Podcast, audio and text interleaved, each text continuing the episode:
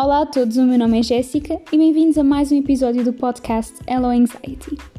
Antes de continuar este episódio, uh, quero agradecer a todo o apoio que tenho estado a receber através de, do Instagram e, e de, do Facebook também, mensagens que me têm enviado de, de carinho e de apoio. Uh, agradeço do fundo do meu coração, é muito importante para mim. Uh, essas mensagens são muito importantes. Vocês podem mandar as vossas sugestões uh, ou partilhar as vossas experiências comigo através das mensagens no Instagram do, do podcast, que é Hello Anxiety Podcast, ou até mesmo através do e-mail helloanxietypodcast.gmail.com Então vamos lá começar o episódio de hoje.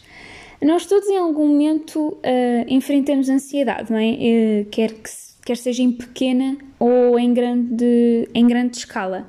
A mim uh, foi em grande escala quando a minha avó paterna faleceu.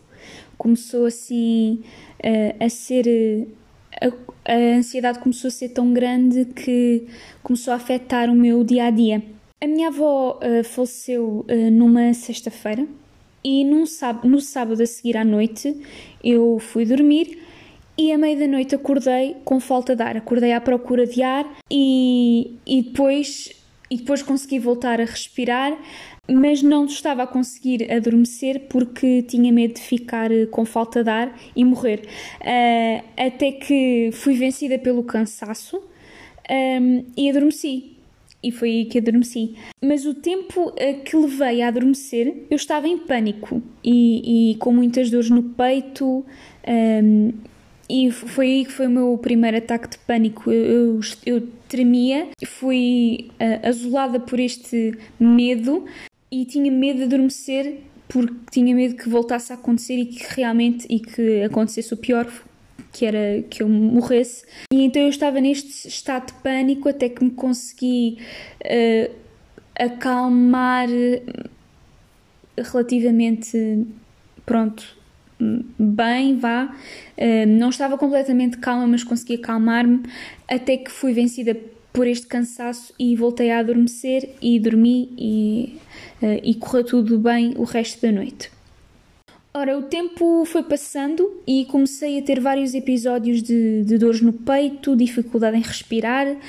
e com isto tudo eu continuava numa tristeza profunda, porque a minha avó tinha falecido e eu era. Nós todos, nós somos uma família muito unida e éramos todos muito próximos da minha avó, e, e eu e eu sendo muito próxima da, minha avó custou-me muito uh, esta, esta separação, não é? Uh, a morte dela uh, aqui nesta terra, porque quem é que gosta que a pessoa, uma pessoa que nós amamos que, que morra, não é? Ninguém gosta. E, e isso custou-me imenso. Portanto, Uh, o tempo o tempo foi passando eu comecei os meus ataques de ansiedade o primeiro foi uh, nesse, nessa noite, após a, a, morte dela, e comecei a ter mais, cada vez mais ataques de ansiedade, ataques de pânico, a tristeza profunda que não, que não passava. Todos os dias eu chorava e todos os dias eu ia para o banho chorar, que era para ninguém saber. Eu escondi uh, muito, durante muito tempo, uh, a, minha, a minha tristeza e Uh, e a minha ansiedade, esta coisa que já estava a afetar a minha vida. Eu tinha tonturas, um, eu tinha uh, dores no peito, falta de ar. Estava a começar a afetar uh, o, o, meu dia a dia. Tinha dores de cabeça, parecia que não estava no meu corpo. Tive episódios muito fortes sozinha e chorava no banho. Ia para o banho chorar porque assim, se alguém se alguém, por exemplo, uma das minhas irmãs ou a minha mãe, de repente entrasse na casa de banho, eh, as lágrimas eram fácil eh, eram fáceis de, de, disfarçar. Eu passava o chuveiro na, na, cara, ninguém sabia que eu, que eu tinha estado a, a chorar. Uh, então eu aproveitava o banho para, para chorar muito. E, e era, eu não conseguia, parecia que eu não conseguia parar de chorar. Mas uma coisa que realmente ajudava-me na, parte dos ataques de ansiedade, para eu conseguir voltar a respirar melhor, era chorar. Assim que eu chorava, parecia que era uma descarga, não é? Emocional e que eu conseguia, parecia que conseguia voltar a respirar normalmente. E eu escondi isto durante muito tempo, até que já não dava para esconder mais, porque, como eu disse, já estava a afetar o meu dia a dia. Uh, estava a afetar de maneira tão grave que que eu fui parar às urgências, que a minha mãe levou-me às urgências. Eu, é assim, eu estava desesperada, estava desnorteada, perdida, confusa, muito confusa do porquê que isto me estava a acontecer. E Uh, eu fui parar uh, a minha, fui parar as urgências, eu digo, fui parar as urgências, a minha mãe levou-me às urgências depois de um episódio uh, de que eu não, eu sentia que ia desmaiar, sentia, eu estava com falta, estava com dificuldade em respirar, uma dor imensa no peito, achava sempre que estava, que estava a ter um ataque cardíaco, porque tinha uma dor imensa no peito e tinha dificuldade em respirar. E então minha mãe decidiu, vamos às urgências, e eu concordei, fomos às urgências. Uh, foi quando eu uh, realmente uh, comecei a abrir as portas para pedir ajuda. E nesse dia nas urgências a médica fez-me várias perguntas e foi parar ao assunto da morte da minha avó. Portanto, uma das coisas traumáticas que me aconteceu, não é? E então a médica disse-me logo que eu estava perante um quadro de ansiedade, mas de qualquer das formas que íamos fazer análise e um eletrocardiograma para ter a certeza que estava tudo bem e direcionar o caso para a, para a minha médica de família e, e assim foi. Uh, todas as análises deram uh, bem, estava tudo bem. Uh, o eletrocardiograma também não tinha nenhum problema no coração.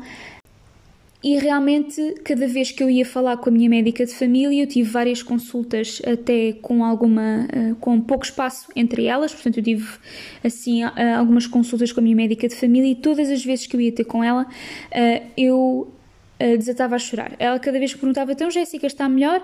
Eu dizia que sim e assim que eu saía ao sim, eu desatava a chorar e, e, a minha médica perguntava, então, mas o que é que se está a passar? E eu chorava, chorava e ia tudo bater à, à mesma tecla, aquela tristeza profunda que, que não saía de mim por causa da morte da minha avó e não só por, por causa de outros assuntos que também emocionalmente não ficaram resolvidos que, pronto, neste momento que não vou falar sobre esses assuntos, mas, mas o, o maior, o que, o que causou mais impacto e mais trauma foi a, a realmente o, a, minha, a minha avó, o facto de ela ter morrido, a meu ver, muito cedo um, e, e a falta que ela, que ela me faz.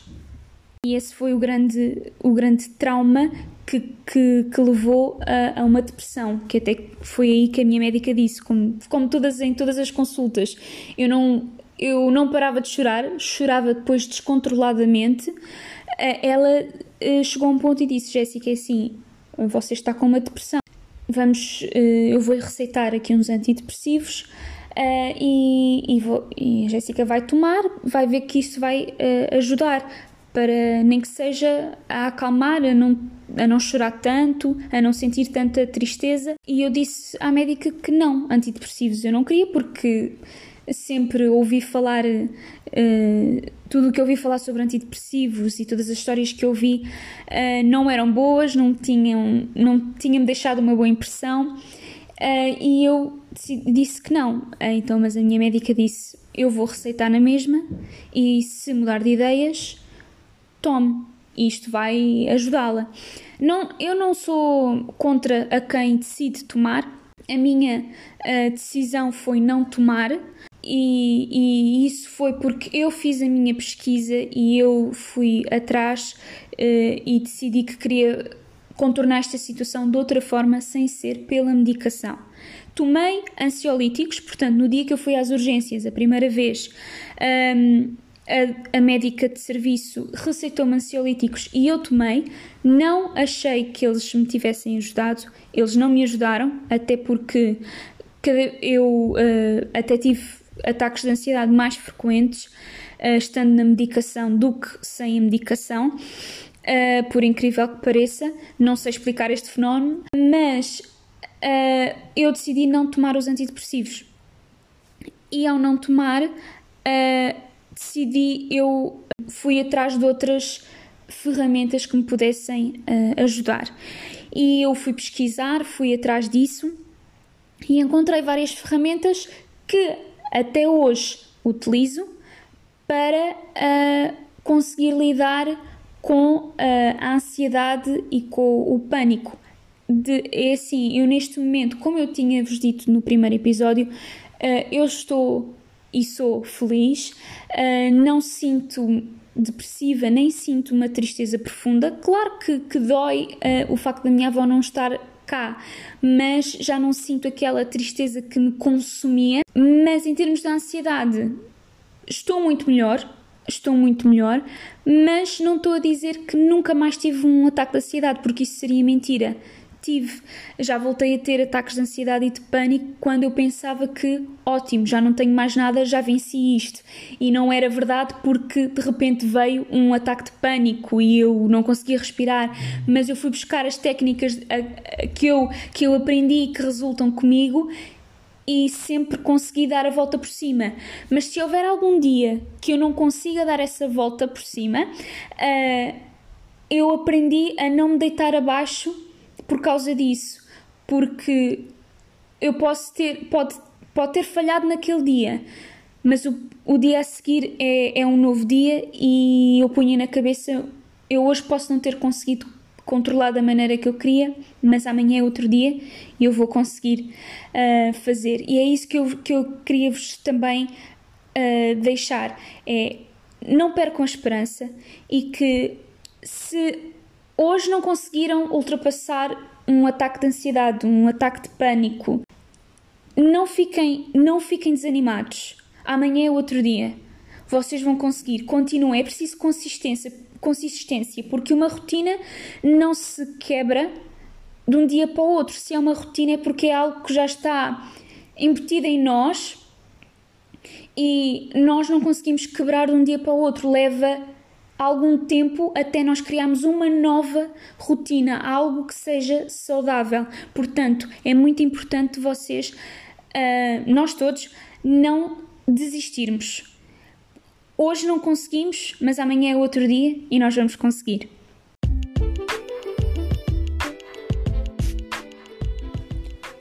E hoje ficamos por aqui. Obrigada por terem ouvido mais um episódio deste podcast. Já sabem, podem me encontrar no Instagram através da conta Hello Anxiety Podcast ou então através do e-mail helloanxietypodcast.gmail.com. Obrigada, um grande beijinho, até o próximo episódio.